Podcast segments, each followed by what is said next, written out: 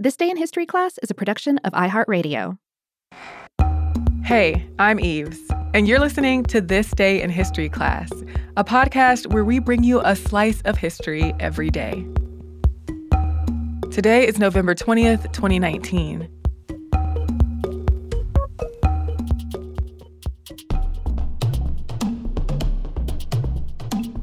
The day was November 20th, 1695.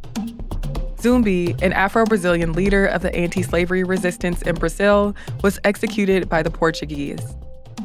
He has since become a symbol of Black freedom. Today, the date of his execution is commemorated in Brazil as Black Awareness Day or Black Consciousness Day. Zumbi was born in Palmares in the Portuguese colony of Brazil, and he's believed to be the descendant of the Imbangala warriors in Angola. From the time people began enslaving Africans and sending them to Brazil in the 1500s, Brazil was the biggest destination for enslaved Africans in the Americas. Africans and their descendants who had escaped slavery in Brazil built maroon settlements known as mocambos. A united collection of mocambos has been called a quilombo. Palmares, where Zumbi was born, was a quilombo in the mountains of northeast Brazil that was founded in 1605. Portuguese colonists frequently attacked them, and Palmares was no exception. A few years after Zumbi was born, the Portuguese kidnapped him, and for years he lived in a coastal monastery. He learned Portuguese, Latin, and the tenets of Catholicism. But when Zumbi was around 15 years old, he escaped and returned to Palmares. At this point, his uncle, Ganga Zumba, was the king of Palmares. Ganga Zumba appointed Zumbi to a post as a military commander, since Portuguese forces and plantation owners were consistently raiding the settlement. In response, the people of Palmares conducted raids against the Portuguese, including ones led by Zumbi. They intimidated colonists and captured people enslaved on plantations. Enslaved people who escaped to Palmares were considered free, but those who were captured at plantations and taken to the Quilombo were required to work. They could earn their freedom by capturing someone else. Enslaved people who fled Palmares were punished if they were later recaptured. Through this system, Palmares' population grew significantly. The people in Palmares were farmers, hunters, and fishers. Since they bartered with traders for guns and ammunition, soldiers were well armed. Zumbi gained authority and respect as people recognized his strength, wisdom, and courage in battle. In 1678, the governor of the captaincy of Pernambuco, Pedro Almeida, negotiated a peace treaty with King Ganga Zumba.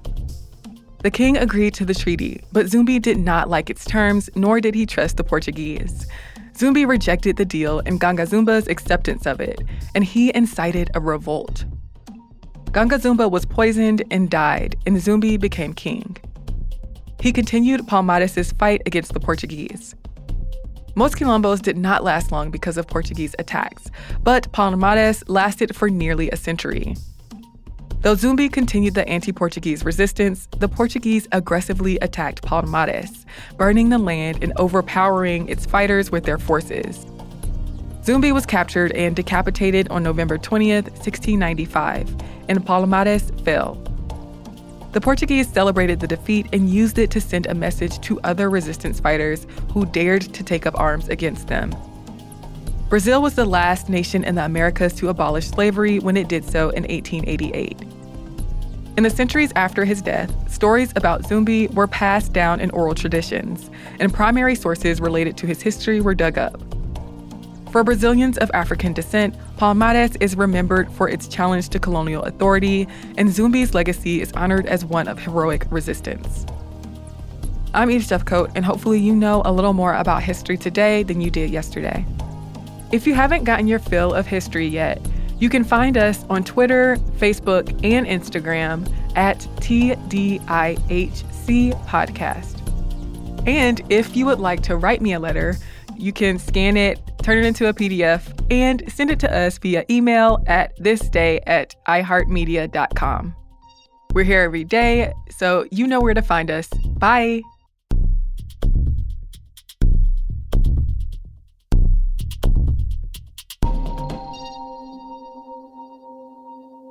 For more podcasts from iHeartRadio, visit the iHeartRadio app, Apple Podcasts, or wherever you listen to your favorite shows.